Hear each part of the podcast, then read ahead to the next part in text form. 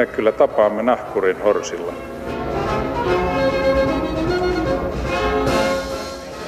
Mä sanoin, että minä juon nyt kahvia. Arvoisat kuuntelijattaret ja kuuntelijat, tervetuloa taas Maamikirjani uudelle aukeamalle, joka tänään on miltei metsäaukeama, sillä tänään teemanamme on suomalaisten metsästys. Siis suomalaiset ja metsästys, ei suomalaisten metsästys. Studiossa Hollilla istuvat Akkainjahti ryn entinen puheenjohtaja ja aktiivijäsen Marja-Leena Sankari. Tervetuloa. Kiitos. Ja Aller Mediatalon metsästävä toimitusjohtaja Pauli Aaltosetä. Tervetuloa. Kiitos. Ja meillä on lähetysikkuna auki, jos haluatte hyviä metsästysvinkkejä, niin sitä kautta voitte ehkä saada ne. Lämmittelykysymys, arvon vieraat. Te molemmat metsästätte siis. Mikä oli viimeinen saalinne? Kaato. Peura, valkohäntä peura oli mun viimeinen kaato. Mulla taisi olla hirveän vasa. Selvä juttu, siis kumpikaan ei ole ihan pieni eläin. Seuraava kysymys, mitä teette peuralle ja hirvenvasalle? Me tietysti käsitellään se, nyljetään ja hoidetaan lihat kotiin ja koteihin ja valmistetaan hyvää ruokaa niistä. Sama juttu, että kaikki mitä, mitä metsästän, niin, niin syödään, joko minä tai joku muu. Onko se niin kuin yleinen tuommoinen moraalinen pohjaviiva, että kaikki mitä metsästetään, se myös syödään, koska kalastajat esimerkiksi ne heittää osan kaloista takaisin järveen. Niin catch and release ei toimi ehkä kun ampuu eläintä, eläimen reijän yhtä hyvin, mutta se on totta, että, että kyllä, kyllä kai se yleinen trendi ja tapa toimia on, että metsästetään niin kuin syödäkseen, että sitä ei huvi tappamista Suomessa ei harjoiteta. Eli kukaan ei metsästä täällä eläimiä niiden sarvien tai, tai kavioiden takia? Tai...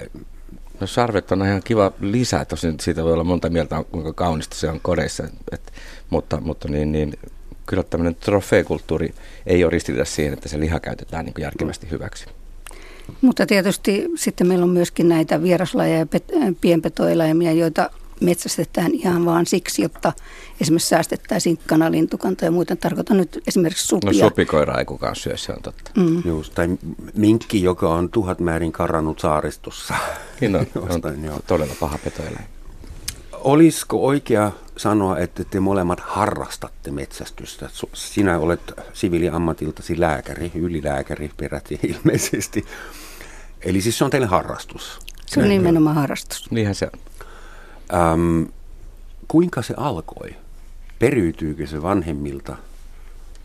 No, no mun tapauksessa niin yksi sukupolvi jäi välistä. Että isoisä oli aktiivinen metsästäjä ja ruokapöytään kuului niin, niin jänis kuin muutkin metsän ää, niin, niin riista. Mutta sitten isäni ei metsästänyt, mutta opetti mut kyllä ampumaan, että hän oli ammattiupseeri. Ja, ja nyt sitten mä aloitin aikuisena parikymmentä vuotta sitten metsästyksen. Suoritin metsästäjä tutkinnon ja sitten rupesin viihtymään metsällä. Että mulla oli Mikä partiolaista. Mikä sai sut? No, mulla oli ehkä se, että mä olin, mä olin vanha partiolainen. Silloin en tietysti niin, niin paljon sininen huivi kaulassa niin ammuskellut siellä metsässä, mutta, mutta niin, niin se elementti oli tuttu ja on helppo majoittua tai, tai syödä metsässä ja viihtyä siellä niin kuin kuljeskella. Ja sitten tämä, tämä toi siihen ihan uuden ulottuvuuden. Saalistahan tulee melkein yhtä vähän kuin silloin, kun oli partio poika, mutta, mutta niin, niin, hauskaa on silti. Okei. Okay. Joo, mulla ehkä suunnilleen samoihin aikoihin, eli parikymmentä vuotta sitten, eli varsin aikuisiellä on itse suoristunut metsästyskortin. Perheessä kyllä metsästettiin ja aina usein oli riistaa pöydässä, eli isäni oli metsästäjä, mutta kuitenkin vanhan kansan mies, eli naiset ei ammu. Pääsin kyllä teerimetsälle mukaan, mutta, mutta hänen mielestään ei, ei tuota naiset suurriistan perässä ole. Ja sitten kuitenkin metsä ja, ja se ympäristö ja on tuttu ihan lapsuudesta ja, ja sitten tosiaan aikuisena katson, että nyt on aika naistenkin päästä mm. metsälle. Te saitte mun, mun kysymyksen kuulostamaan tyhmältä, että miksi joku metsästää, niin eikö se nyt ole selvä? Toi metsästysharrastus, se on Suomessa lisääntynyt valtavasti viime aikoina. Tilaston mukaan niin kuin noin 50 vuoden aikana se on tuplaantunut tai jopa vähän yli mistä se mahtaa johtua. Ja sitten naiset varsinkin ovat ruvennut metsästämään, ruvenneet metsästämään. Ja käsitänkö oikein, että Akkainjahti ry on lievästi provosoiva nimi teidän yhdistykselle. Se on ehkä ma- maakunnassa, se, se on arvostava nimi, se on aikoinaan tuolla Savossa. Savonmua Inaris eli Jäppilässä perustettu metsästysseura, en ole perustajajäseniä, mutta silloin tämmöiset edistykselliset naiset ESR-projektin jatkoksi perusti maattoman metsästysseuran, johon vain naisia otettiin jäseniksi. Pitää selventää, ESR on Euroopan sosiaalirahasto, Kyllä. eli EU maksoi sen. E, maksoi sen projektin, edeltävän projektin, jossa, jossa kehitettiin tällaista maaseutumatkailua, ja, mutta tota, silloin naiset havaitsivat, että on tilaus tämmöinen, tämmöiselle metsästysseuralle, joka myöskin sitten toimisi, sanoisinko nyt keittiöbudjetilla, eli, eli tota, seura toimii ihan normaalien metsästysseura sääntöjen mukaan muuton, paitsi sillä ei ole omaa maata, eli ne, se jahti, pää, siis tämmöinen päätapahtuma on hirvijahti, joka edelleen on tänäkin vuonna siellä Jäppilässä, mutta akkajahdin aika merkittävä osuus on sitten toimia kouluttajana ja nimenomaan tavoite on madaltaa naisille kynnystä tulla metsästysharrastuksen piiriin. Sitä meinasin juuri kysyä, että onko teillä joku missio, että oletteko te niin rekrytoimassa lisää naismetsästä ja käännyttämässä? E, no ei varmaan käännyttämässä, mutta niille naisille, jotka on kiinnostuneita metsästyksestä, niin järjestetään joka vuosi. Meillä on ainakin yksi viikonloppukoulutusta. Koulutusta on toki muutakin. Ja nimenomaan siinä nyt silloin ainakin siihen maailman aikaan oli tarkoitus, että että tuota, naisilla voi olla isokin kynnys esimerkiksi omalla paikkakunnalla mennä ryhtyä itse metsästämään ja erityisesti sitten tämä ampumaharrastus silloin, joka kuitenkin metsästykseen liittyy, niin, niin paljon oli tullut viestejä, että on vähän kiusallista, kun ne naapurimiehet on siellä olkapään takana ja neuvomassa ja oma, oma kiukko, niin, niin tuota, nämä savolaiset naiset silloin päättivät, että – otetaan tästä koppia ja autetaan harrastuksen pariin ja oppimaan. Joko sinne saa tulla ukot mukaan vai onko se vielä Ei, pelkät akat? Pelkät akat, mutta tervetuloa kannattajajäseneksi. Selvä, kiitos. Mitä sun, mä oletan, oli, että säkään et lähde yksin metsään valkohäntä peuroja ampumaan, vaan että tätä lähdet jonkinnäköisellä porukalla. Kyllä. Onko se sitten niin kuin sekaporukka vai onko se pelkkä miesporukka? Kyllä se useimmiten nykyään on sekaporukka. Että se on ihan totta, että se, on, se ei ole enää mikään kummajainen, ei ole naismetsästäjä. Ja sit naiset ei ole mukana vaan katsomassa, kuinka te suuret sankarit niin metsästätte, vaan itse. Ei, ei suinkaan, valitettavasti usein osuu kaikkein tarkimmin ja saa komeimman saalin, niin että, että, että onnikin usein suosi. Mutta, mutta ei, siinä, ei siinä oikeasti ole tietenkään mitään eroa, onko metsästäjä mies tai näin. Se olisi ollut mun seuraava kysymys. Miten voit olla niin varma, Pauli? Kyllä. Kysytään naisilta, onko nainen erilainen metsästäjä? No, en tiedä mitä tarkoitat erilaisella, mutta... Äh, mutta pitkämielisempi, koen, tarkempi ampumaan, et, vähemmän hermostuvainen. No varmaan hän hermostuu yhtä paljon kuin mieskin ja, ja tarkkuudessakaan ei ole ehkä eroa, mutta mä luulen, että naiset on kuitenkin huolellisempia, eli haluavat niin tehdä kaikki A sääntöjen mukaan, B sillä tavoin huolellisemmin, että jättävät sitten ampumatta, jos eivät ole aivan varmoja. Eli se viittaa siihen, kun Pauli sanoi, että naiset osuu, niin, niin naiset ei sitten ammu, jos ei tunnu siltä, että osuu. Se on aina viisasta jättää ampumatta, jos ei ole ihan varma. Ehkä joku psykologi kuuntelee meitä, niin jätämme sitten hänen arvioitavaksi. Mennään eri suuntaan. Kuinka paljon semmoinen harrastus maksaa? Suurin osa metsästeistä asuu nykyään kaupungissa. Suomessakin asut täällä Kyllä. pääkaupunkiseudulla. Ja se edellyttää niin aikamoista reissaamista, automatkoja. Kuinka paljon se vie aikaa ja rahaa? Kyllä kai se voisi viedä ihan rajattomastikin aikaa, mutta, mutta näin kun tekee paljon myös töitä, niin se ei ole ihan mahdollista. Aluksi maksaa, aseet on kalliita.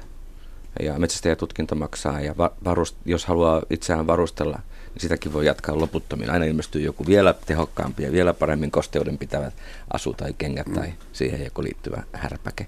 Mutta kyllä hän pystyy pitämään ihan maltillisenakin. mulla ei ole mitään Dalle Valrus-aseita hmm. esimerkiksi. niin, niin, tota, ampuvat automaattisesti mutkan kautta. Kyllä, ja tarvitaan erillinen kuljetusosasto heitä, niitä kuljettamaan, mutta, mutta niin, kyllähän se aluksi maksaa vai mitä? Kyllä, tietysti tämä tämmöinen perusvarusteiden hankkiminen maksaa ja, ja tota, tietysti kaikki harrastukset maksaa, mutta tota, ihan henkilökohtaisesti mä koen kyllä, että metsästyksestä on aika paljon tullut omasta mielestäni liikaakin välineurheilua ja, ja sitten tota, totta kai auttaa monella tapaa tämä, tämä tekniikka ja tota, mutta semmoinen niin kuin luonnon lukeminen ehkä jää väistämättä vähän vähemmälle, kun on kännykät, joista seurataan, missä koira GPS ja VHF-puhelimet, joilla nyt me puhun sitten hirvenmetsästyksestä, mm. jossa tota, kommunikoidaan seurueen muiden jäsenten kanssa ja, ja sitten Jotkut vähän hölisee sinne liikaakin. No kyllä hölisee liikaakin, mutta että kaikkeen näihin on tulossa samaten, niin kuin mainitsit nuo asut, niin jokaisen on tulossa, joka vuosi on tulossa jotain uutta härpäkettä, että siinä mielessä tämä ei niin kuin vastaa mun ihannekuvaa semmoisesta perinteisestä suomalaisesta metsästyksestä, jossa luetaan luontoa, kuunnellaan, odotetaan missä se saa. Eli sulle metsästys on tapa löytää niin kuin jotain kadonnutta yhteyttä luontoon, tai niinkö? No ehkä, ehkä jotain semmoista. Kuinka, niin kun sä äsken luettelit, mä en tiennyt, että koirilla on GPS-panta, että mitä seuraavaksi varmaan joku kauko-ohjattu kamerahelikopteri, joka seuraa Kyllä, niin, kyllä saa myös GoPro-kameran kiinni, se on totta. Oikeasti, niin no joo. Et, mihin se sitten menee? No, että onko se sitten semmoinen jossain vaiheessa helsinkiläinen omistaa robotin, joka käy hänen puolestaan metsästämässä viikonloppuisin ja hän katsoo kameran välityksellä, miten menee. No mä, mä ajattelen kyllä, että nämä, nämä tekni, teknologia uusimmat apuvälineet, mitä metsästyksessä käyttää, niin kuin, erittäin korkealaatuiset radiot ja GPS, ne on lisännyt turvallisuutta paljon. Ja sikäli ne on, ne on kyllä ihan, ihan hyviä. Mutta muistan, kun mä, savolainen metsästäjä opetti mua metsästämään parikymmentä vuotta sitten, että mä ensin saanut kulkea hänen kanssaan mukana ja, ja katsella, miten hän, hän ampui hirviä ja olla hyvin hiljaa, mikä oli vaikeaa. Niin, niin hän neuvoi, että missään nimessä ei uusia varusteita, edes suihkussa ei saa aamulla käydä. Että pitää, pitää olla osa sitä metsää. Että se tietysti, jos joka, joka kerta on uudissa kahisevissa kuteissaan, niin, niin, niin, tota, niin, niin ei enää voi kätkeytyä sinne metsään. Mm-hmm. Sikäli on samaa mieltä, että, että ei se edellytä niitä huippuvarusteita. Tek- teknologiasta tykkään niin paljon, että ilman muuta käytän kaikki uusimpia vempaimia, jotta, jotta mm. niin se olisi turvallisempaa. Ja muista ladata kaikki akut ennen kuin lähdet metsään. Sekin on totta. Sekin on totta. Että, että mä olen ollut Ruotsissa paljon metsästämässä, jossa on yllättävän paljon niin metsäsonnettomuuksia. Ja, niin, niin kyllä mä suhtaudun tosi vakavasti siihen turvallisuuteen, mikä tuollaiseen seurojen metsästykseen liittyy. Jotkut metsästäjät hän yrittävät mennä toiseen suuntaan ja päästä eroon kaikista korkeasta teknologiasta, joka vaatii sähköä semmoista, että esimerkiksi jousilla, jousilla tai jousipyssyllä ää, metsästäminen tai houkutusäänillä, en tiedä tuotetaanko niitä digitaalisesti vai pillillä. pillillä. Eli siis sehän olisi tuommoinen down to earth takaisin – se, juuriin taso. Että mitä te mieltä siitä? Siis musta erittäin hienoa, että jousimetsästys on yleistynyt. Mun mielestä se vastaa just vähän tähän suuntaan, niin kuin sanoitkin. Ja, ja tota, se pilillä houkuttelu on ihan sama, että siinä sä yrität niin kuin, tietysti sekin vaatii taitoa. Olen opet, yrittänyt opetella kettua pillittämään, mutta ei mitenkään erityisellä menestyksellä. Niin Saadaanko me näytteen? Tämä on radio pahoittelen, kun et pyytänyt sitä kettupilliä mukaan. Ai siis se tehdään pillillä. Anteeksi, mä tiedän, mä luulen, että se onnistuu pelkillä huulilla, se ketun pilli. Siihen menee vuosikymmeniä. Anteeksi. Mutta se on hieno Joo. trendi, tämä jousimetsästystrendi. Munkin mielestä tämmöinen niin hiivintäjahti esimerkiksi on niin kuin hieno. Siinä on erittäin epätodennäköistä ehtiä paikalle ajoissa riittävälle etäisyydelle. Se on vaikeampi. Tämmöiseen, tämmöiseen ruokapaikkaväijyntään. Niin, niin kyllä, kyllä se on totta, että siinä, siinä on ihan asiallistakin, että se eläin on kuitenkin, se on, metsästyksestä on helpompi puhua tällä puolella asetta. Mm. Mutta se kuulostaa siltä, että se mitä ihmiset hakee metsästyksestä, se on se elämys. Nimenomaan. Ja jos se elämys haihtuu ja siitä tulee samanlainen kuin Helsingin kaupungin liikenteessä digitaalisilla korteilla ja lukijapäätteillä, niin siihen menee hohto. Että onko se, onko se niin kuin jalostumassa metsästys henkisesti? Mä luulen, että se trendi on pikemminkin päinvastoin. Että haetaan yhä, yhä niin kuin lähempää luontoa. Että ei, en, en, ole, en ole ainakaan kuullut, vaikka olenkin niin sotilaiden kanssa metsästänyt, niin, niin semmoista SWAT-tyyppistä hirvenjahtia. niin, niin, se laskeudutaan niin kuin köysillä koptereista ja, ja, ja ollaan kokonaan stealth-pukeissa. Niin ei semmoista kyllä Suomessa ole. Jos sä menisit esimerkiksi hirvimetsään, Marjalina, ja, ja tunnin sisällä te saatte hirven, niin olisiko se pettymys? Pitääkö sen olla jännä, pitääkö sen olla vaikea ja kestää pari-kolme päivää? Mikä on tuommoinen ideaali kaari hirven metsästystapahtumalle? No, ei, en osaa sanoa, mikä olisi ideaalikaari. Totta kai se, että, että jos se siinä saman tien se hirvi siihen eteen tulee, niin eihän siinä sitten semmoista jahtitunnelmaa ole. Mutta tuota, toisaalta muistan joskus, kun melkein 30 asteen pakkasessa on hirvitornissa palellut ja sitten kun pari tuntia on, niin alkaa sitten jo toivoa, että pääsisi pois, että ei, ei tämä niin kiva ole. Vaikka siinäkin on semmoinen tilanne, että siinä vaiheessa, kun se hirvi tulee, vaikka sulla on kuin kylmä, niin kun pulssi nousee ja niin ei ole todellakaan enää kylmä. Nythän on aika kivasti jotkut alkanut näitä terveysvaikutuksia sillä tavoin seuraamaankin, että käytetään näitä,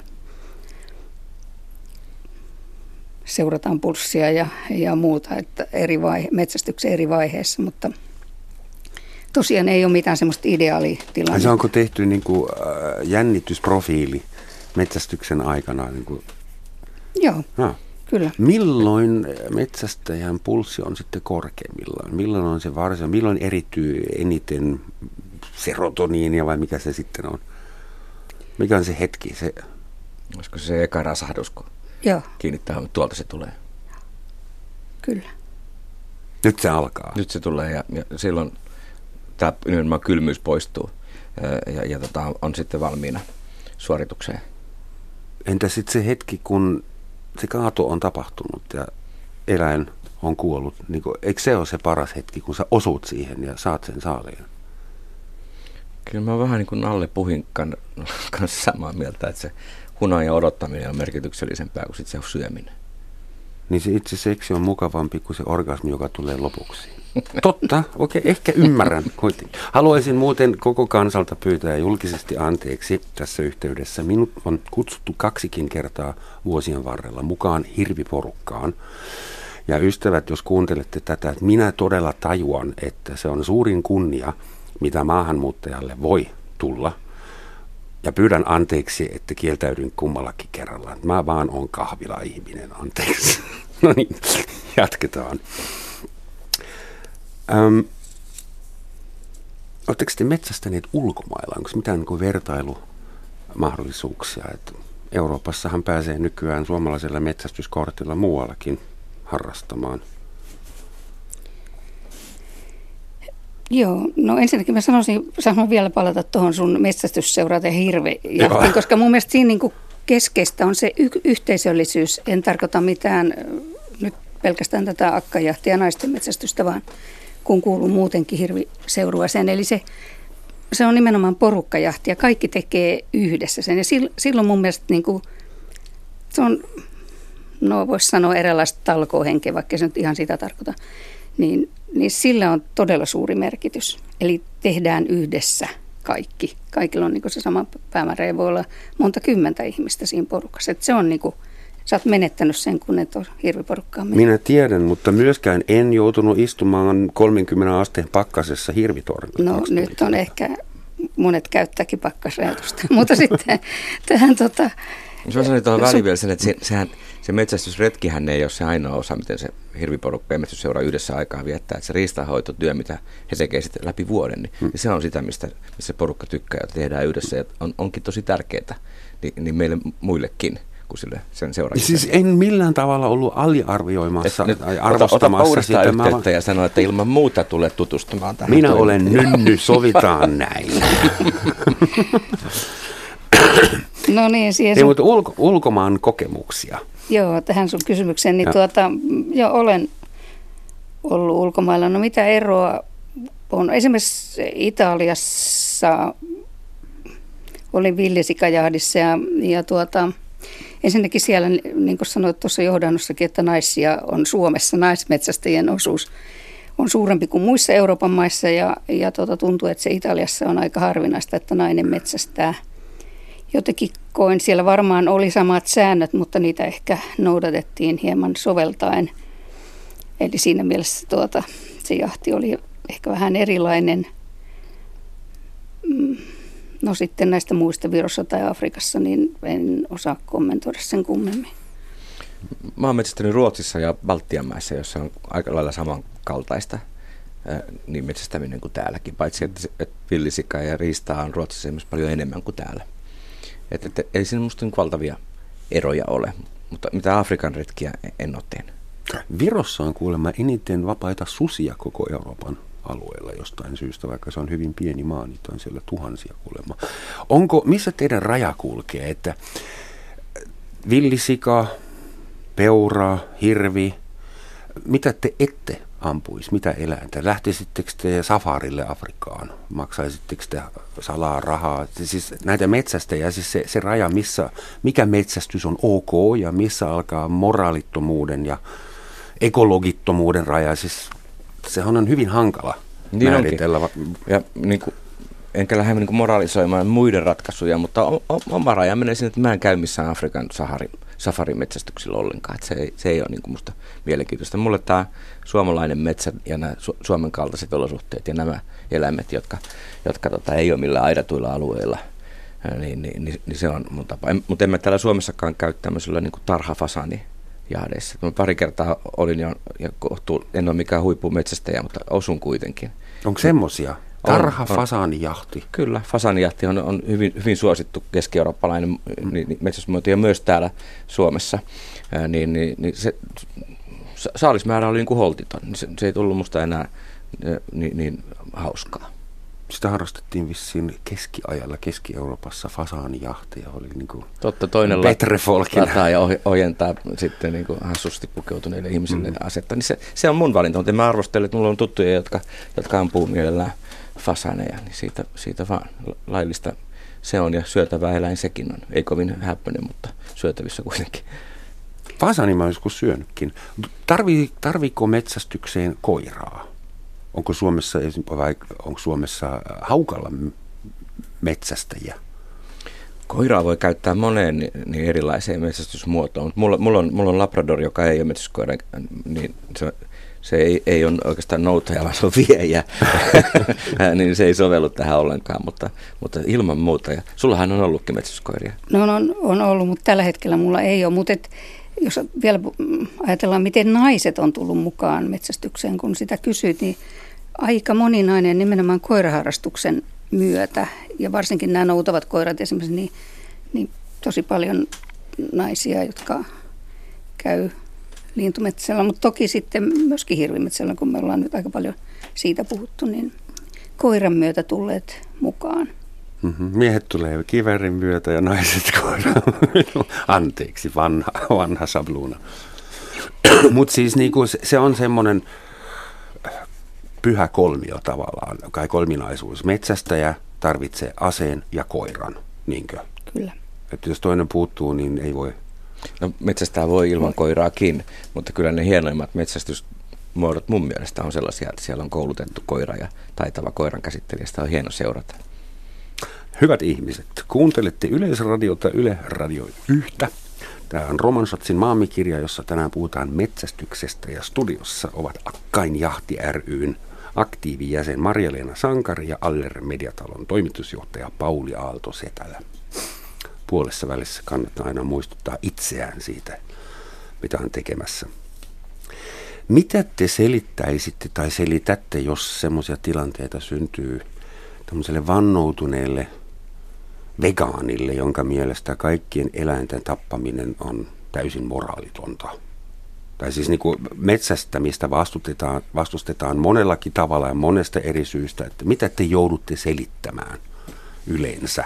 Vai vältättekö sellaisia tilanteita, jossa joutuu selittämään?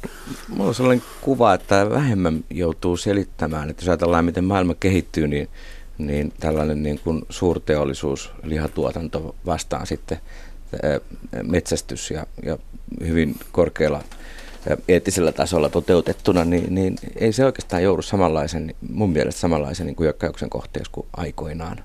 Pystytkö sä jopa perustelemaan ekologisuudella sun no, metsästämistä, no, koska sä saat parempaa lihaa metsästä? Niin, se on lä- lähiruokaa ja, ja, ja, ja tota, ei teollisesti tuotettua, niin kyllä se, kyllä se selvästikin on yksi argumentti metsästyksen puolesta niin, niin näin aikoina, että lähiruoka erilainen, niin kuin lähiruoka on niin kuin viisasta. Ja tietysti jos mennään oikein kauas, jos 12 000 vuotta sitten oli tämä maatalousvallankumous, joka, mm. joka oli esimerkiksi tässä Sapiens-kirjassa tämän Yuval Noah Hararin mielestä valtava väärinkäsitys ja huijaus.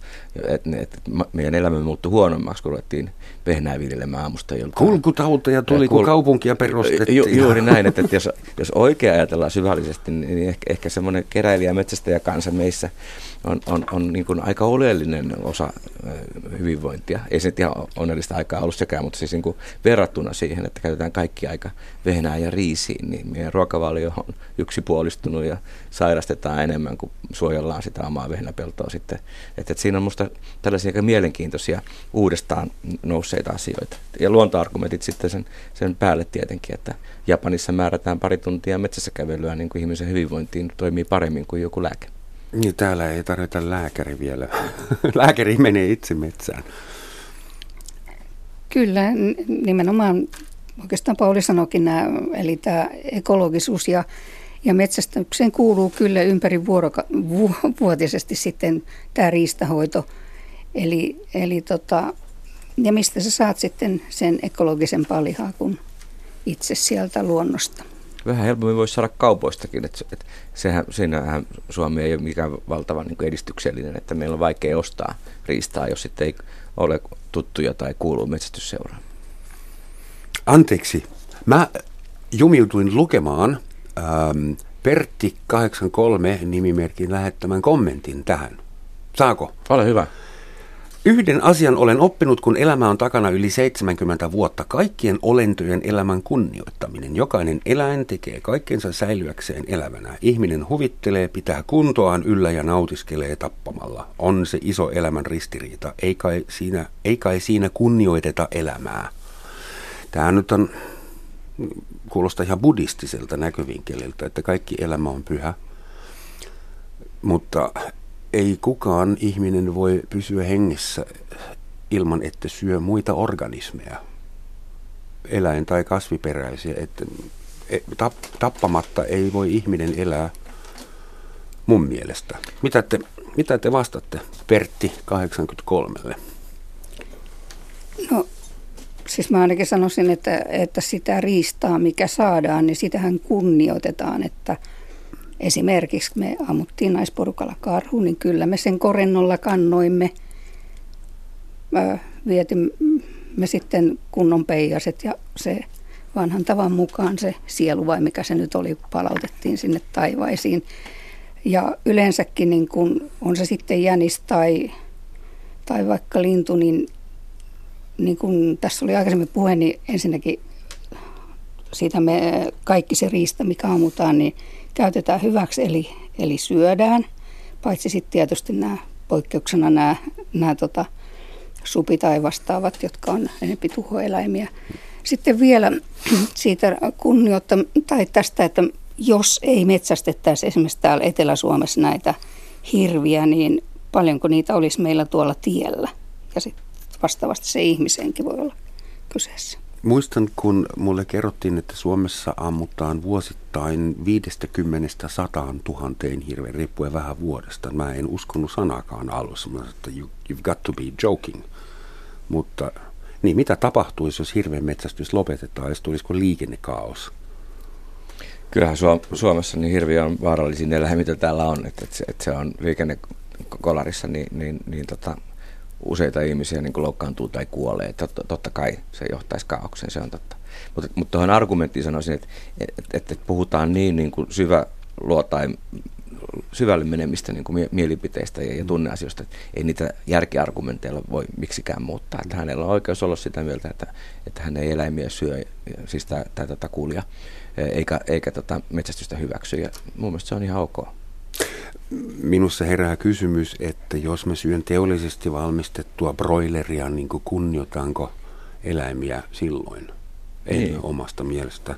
Mä en henkilöisesti syö esimerkiksi sianlihaa, koska, koska tota, niin, niin sen verran perehtynyt, miten, miten tämä, tämä niin menee. Ja se on fiksumpi eläin kuin mun labrador, että, että se, se on mun valintani.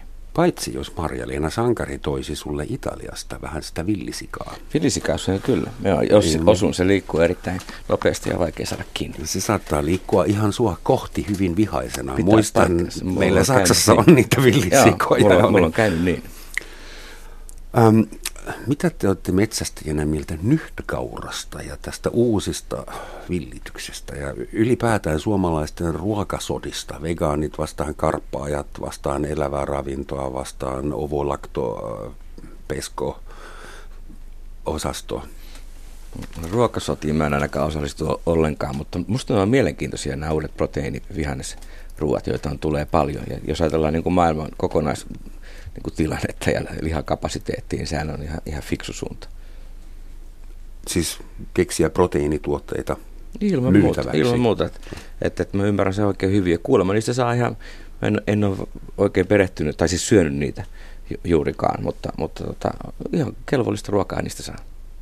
Siis et, ette siis näe, että uudet ruokafilosofiat, jotka valtaa alaa, niin olisi ahdistamassa metsästystä, metsästäjiä? Ei, Ei mitenkään päinvastoin.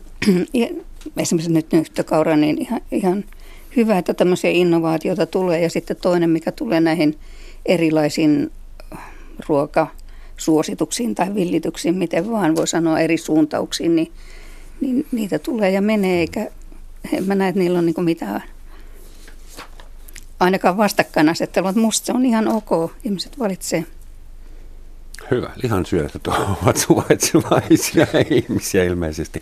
Puhutaan vähän metsästysseuroista, jos sopii, koska nehän on myös eräänlaisia kerhoja.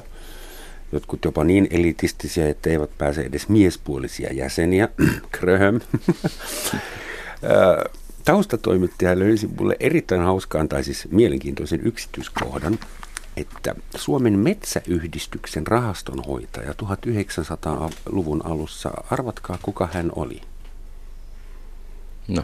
Eugen Schaumann, joka ampui kenraalikuvernööri Bobrikovin. Bobrikov yritti kieltää Suomen metsästysseurat ja tätä metsästysyhdistystä, koska siellähän oli aseistettuja Suomi-faneja, patriotteja, jotka halusivat irtautua Venäjästä ja Herra Eugen Schumann oli metsäyhdistyksen ei ainoastaan jäsen, vaan peräti rahastonhoitaja. Että onko syytä pelätä, että Suomen metsästysyhdistykset vuonna 2016, ovatko he va- ne vaarallisia?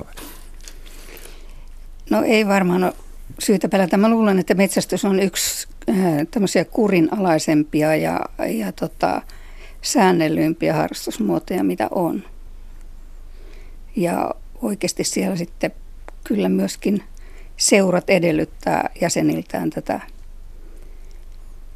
sääntöjen noudattamista ja, ja tota, niin kuin sanoin, meillä on monenlaisia sääntöjä tässä rajoittamassa, mutta tota, se on ihan hyvä. Käsi sydämelle, kuinka kiltisti suomalaiset metsästäjät noudattavat sääntöjä? No, mulla on sellainen kuva, että todella tarkasti. Ja, ja, ja tota, mä oon ollut siis todella monella erilaisella metsästysretkellä, niin, niin, niin, niin, niin mä oon kyllä nähnyt, että se, siinä ollaan tarkkoja. Etenkin jos on vielä, vielä joku tällainen, tällainen niin seura, jolla on niin pitkä historia, niin kuin niillä oikeastaan varmaan kaikilla onkin, niin, niin ei ole varaa tehdä virhettä. Sitä paitsi ne voi, voi johtaa niin kuin jonkun kuolemaan, että siinä on syytä ollakin tarkka. No liittyyhän metsästykseen, nimenomaan hirvimetsästykseen, aika paljon semmoista folkloriikkaa, joka liittyy niin kuin kaatoryypyyn ennenaikaisesti otettuun. Esimerkiksi semmoinen Pertti Metsärinteen yhtiö teki vuonna 70 kappaleen Hirven metsästys, jossa äh, kertsi on hirvi vai ei, hirvi vai ei, jossa ammutaan kaikkia muuta paitsi hirveä. Mm Kuinka dramaattisia onnettomuuksia oikeasti tapahtui? Kuinka paljon tästä viinahuuruisesta metsästysmytologiasta on totta ja kuinka paljon folkloriikkaa? Mitä? Siis mä kuvittelen, että, että vuosikymmeniä sitten niin ei varmaan se alkoholin käyttö ole ollut niin tarkkaa, mutta nythän uskon, että useimmissa seuroissa on nolla toleranssi. Se lähtee pois joka, Pitääkö paikansa, että jotkut hirviporukat jopa puhaltavat, puhalluttavat jäseniään ennen kuin mennään? En tiedä, kun nämä oma, oma niin niissä ei puhalluteta, mutta, mutta kerran on ohjattu yksi metsästä ja herrasmies takaisin kotiin, kun selvästi oli vielä, vielä tota edellisillan niin kuin höyryt haisettavissa. Uh-huh silti jaksoi lähteä. Nyt. Ja nyt kun tämä maailma on näin läpinäkyvä, että jollei muuta, niin Facebookista löytyy sitten niin se, se tota rötös, niin sanoisin, että, yhä tarkemmassa syynissä on metsästäjä. Mm-hmm. Niin kuin pitää ollakin. Ja onko metsästäjä sitten semmoinen ihminen, johon voi lähtökohtaisesti luottaa, niin kuin palomies? No 300 000 ihmisiä mahtuu hyvin monenlaista vipeltäjää. Mm. Siinä on suuri ero. Saksassa on noin 400 000 metsästäjää Tietysti Saksassa on aina enemmän kuin Suomessa, mutta suhteutettuna väkilukuun se ei ole yhtään mitään. Eli Suomessa joka seitsemäs aikuinen suomalainen metsästää, tai ainakin on siihen oikeutettu. Se on ainutlaatuista Euroopassa. Että kuinka, tämä nyt on tietysti vähän hölmöalue, mutta kokeillaan, että kuinka alkukantaiseksi suomalaiseksi te muututte metsässä. Että mikä, mä yritän etsiä sitä, mitä mä en voi löytää maahanmuuttajana. Auttakaa. Se ugrilainen ydin. Niin, se myytti on ainakin hyvä, kun mä oon ollut kansainvälisessä nyt 15 vuotta, niin mä oon yrittänyt pitää yllä tuota myyttiä meistä, että me, että me olemme niin kuin lähempänä metsää kuin muut, mutta tottahan se ei valitettavasti ole ollenkaan, että, että Suomihan ei ole nuori kansa tai, metsä, tai tämmöinen niin kuin metsäkansa todellisuudessa ollut enää pitkiä aikoja.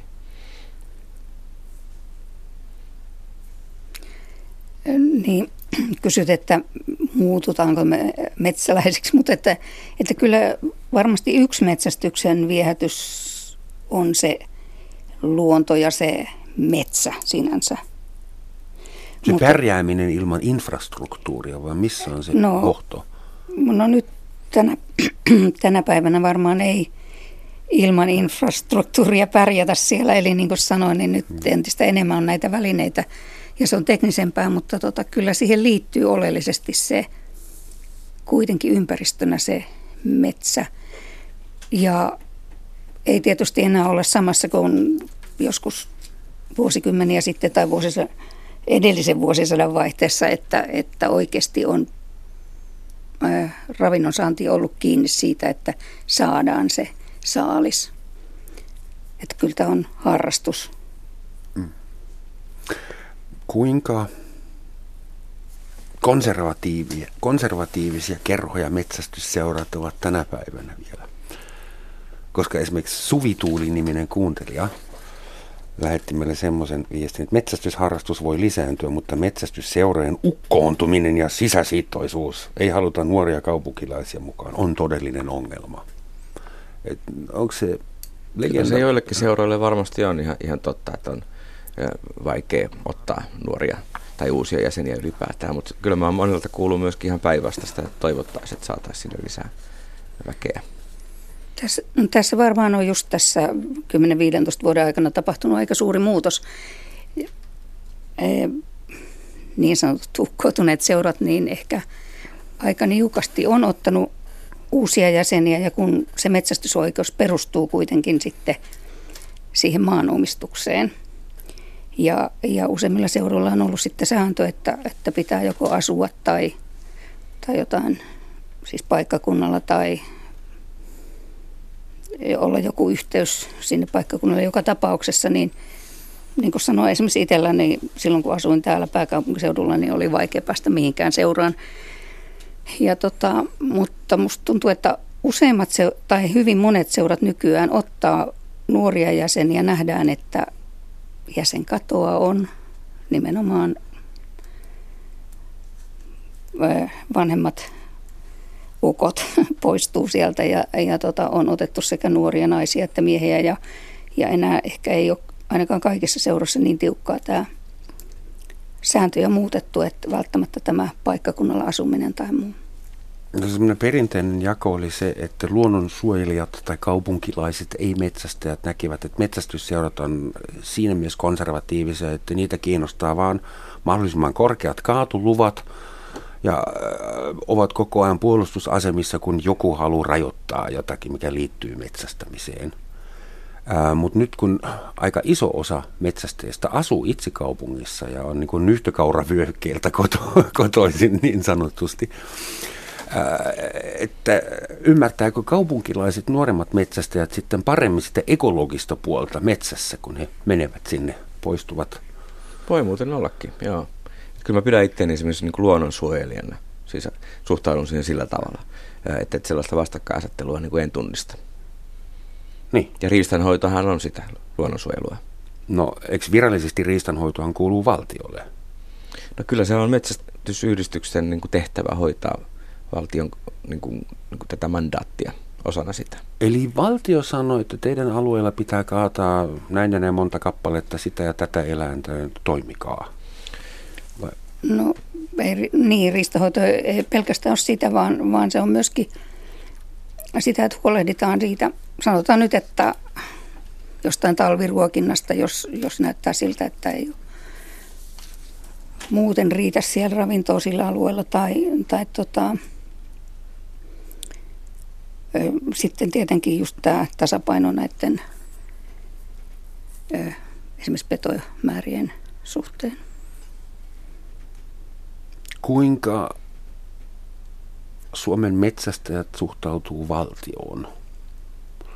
Siis onko valtio metsästäjälle enemmän Mennään, että kuinka autoilija suhtautuu poliisiin. Niin kun poliisi ilmestyy jossain, niin mitä mä oon tehnyt väärin, mikä on mun nopeus, onko palaaks kaikki valot ja sitä rataa, että onko metsästäjällä su- samanlainen suhde valtion virkamiehiin ja naisiin, vai teettekö te enemmän yhteistyötä, niin kuin ehkä taksikuskit ja poliisit? Ja me taidetaan Marjelen kanssa metsästää valtion mailla usein, että, että, että ei siinä ole tuollaista poliisi niin kuin näkökulmaa. Niin, nimenomaan siis jos ajattelee organisaationa, mikä valtiota edustaa, niin se on tämä riistakeskus. Ja en mä usko, että siinä tämä, mitä vastakkainasettelua on, mutta toki varmaan aika paljon keskusteluja käydään, olkoon nyt sitten näistä erilaisista metsästysrajoituksista tai, tai metsästysluvista ja niin edelleen, mutta se on Susista. yhteistyötä. No niistäkin. Susista. Sekö on edelleen kuumin Kyllä se, kyllä se on, kun tuolla vähän niin kuin riittävän kaukana tältä luomuruoka-alueelta Punavuoren seudulta siirtyy tuonne mm. ylemmäksi, niin kyllähän se on niitä keskusteluaiheita ilman muuta. Ilves ja susi. Mikä on teidän mielipide tai suhde Ilveksiin ja susiin, ja nyt ei puhuta urheiluseuroista? Siis ja susi kuuluu onko... Suomen luontoon, mutta se ei kuulu mm, takapihalle ja pihalle samaa mieltä. Ja Ilves metsällä en ole ollut. Mm. Että Ilves lupiakin myönnetään jonkin verran ja syö, syö paljon peurapasoja, mutta en, en niitä metsästä. Mm. Marjalina, kuinka sä hoitaisit sen, että susi on osa Suomen luontoa, mutta ei, ei ilmesty ihmisten takapihoille? No. Kuinka saadaan susi ymmärtämään?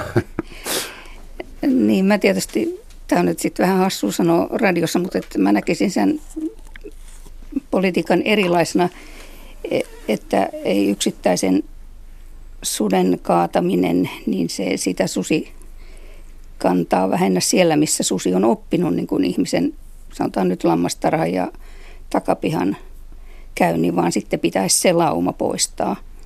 Mutta edelleen kuitenkin totta kai ne sudet saa olla siellä rauhassa, jotka siellä erämässä elelee. Hmm.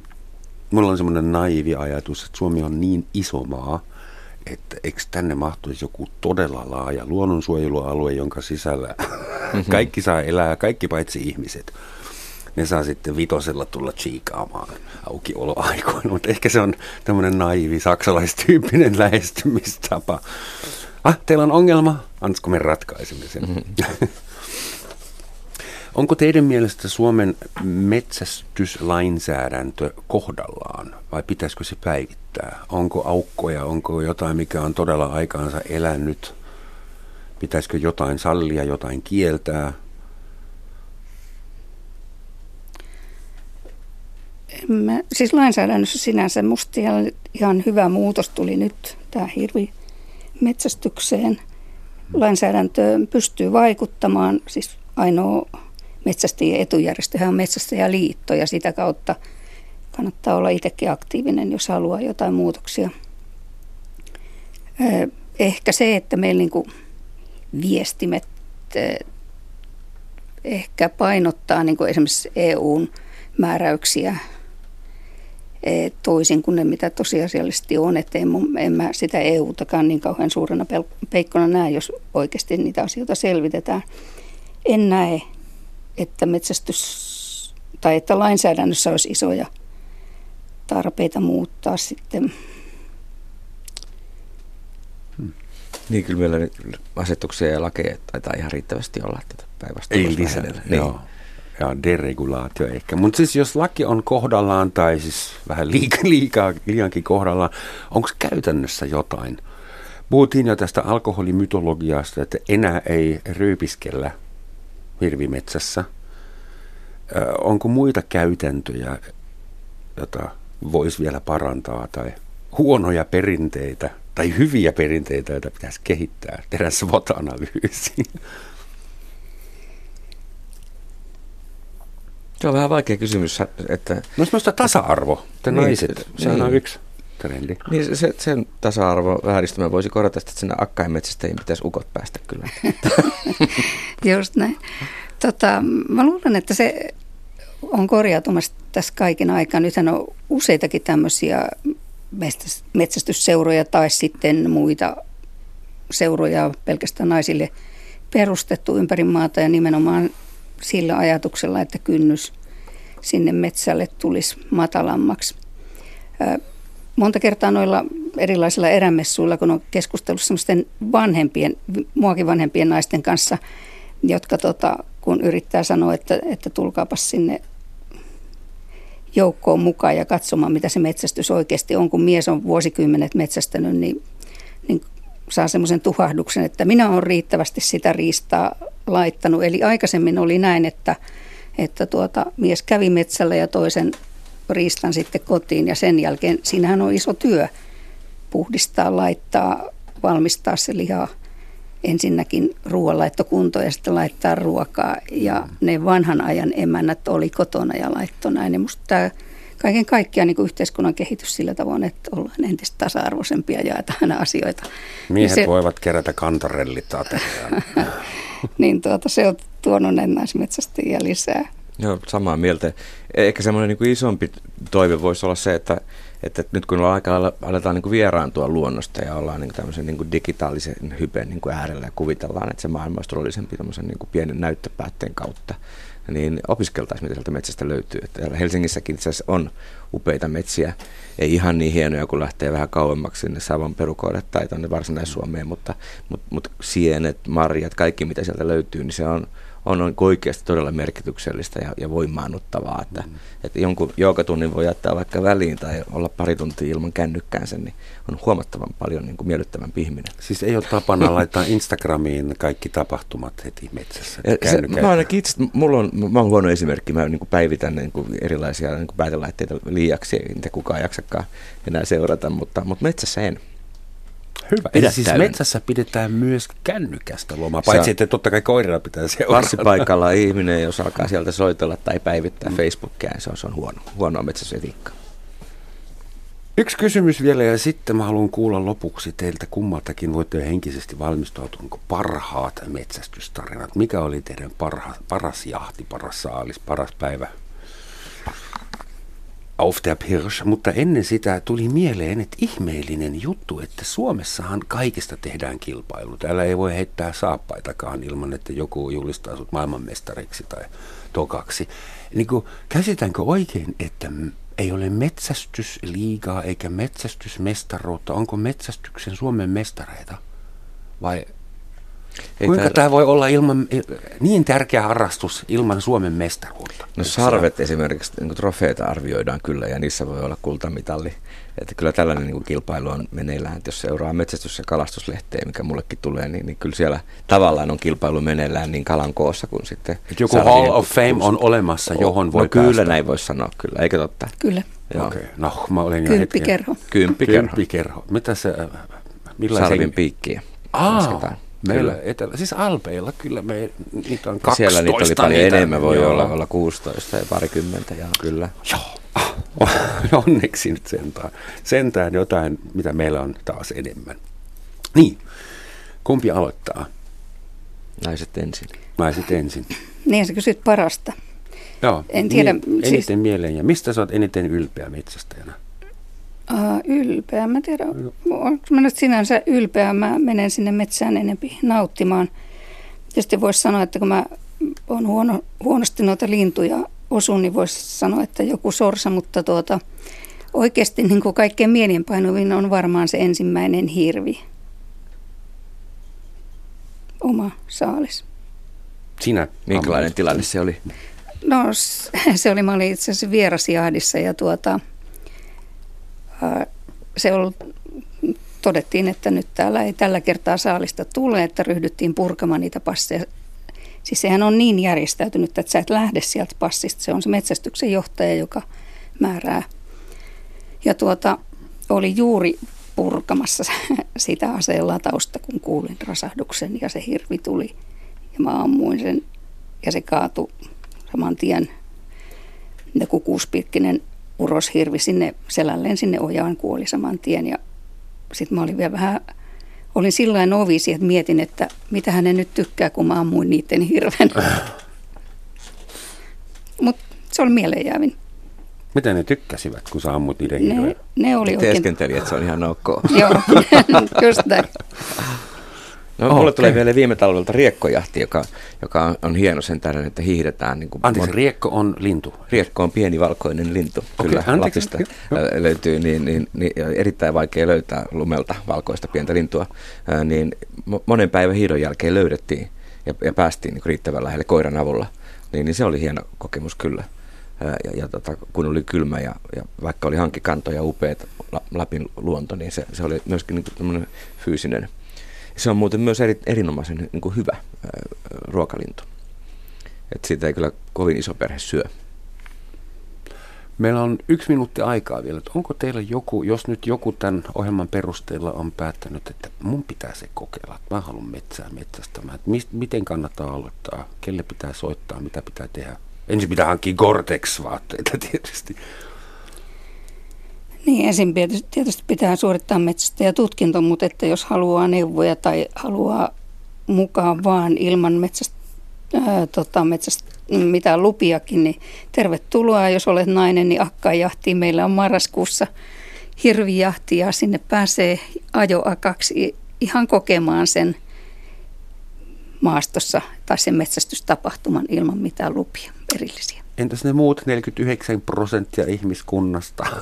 No he voi ottaa paikalliseen metsästysyhdistykseen niin yhteyttä, niin kyllä sinne mm. pääsee nimenomaan niin kuin ajokoiraksi ja, niin kuin pass, passeihin sitten vähän myöhemmin. Eli mukaan Näin maistelemaan pääsee ilman byrokratiaa, Kyllä ilman pääsee, tutkintaa. nimenomaan. Että ampumaan ei pääse.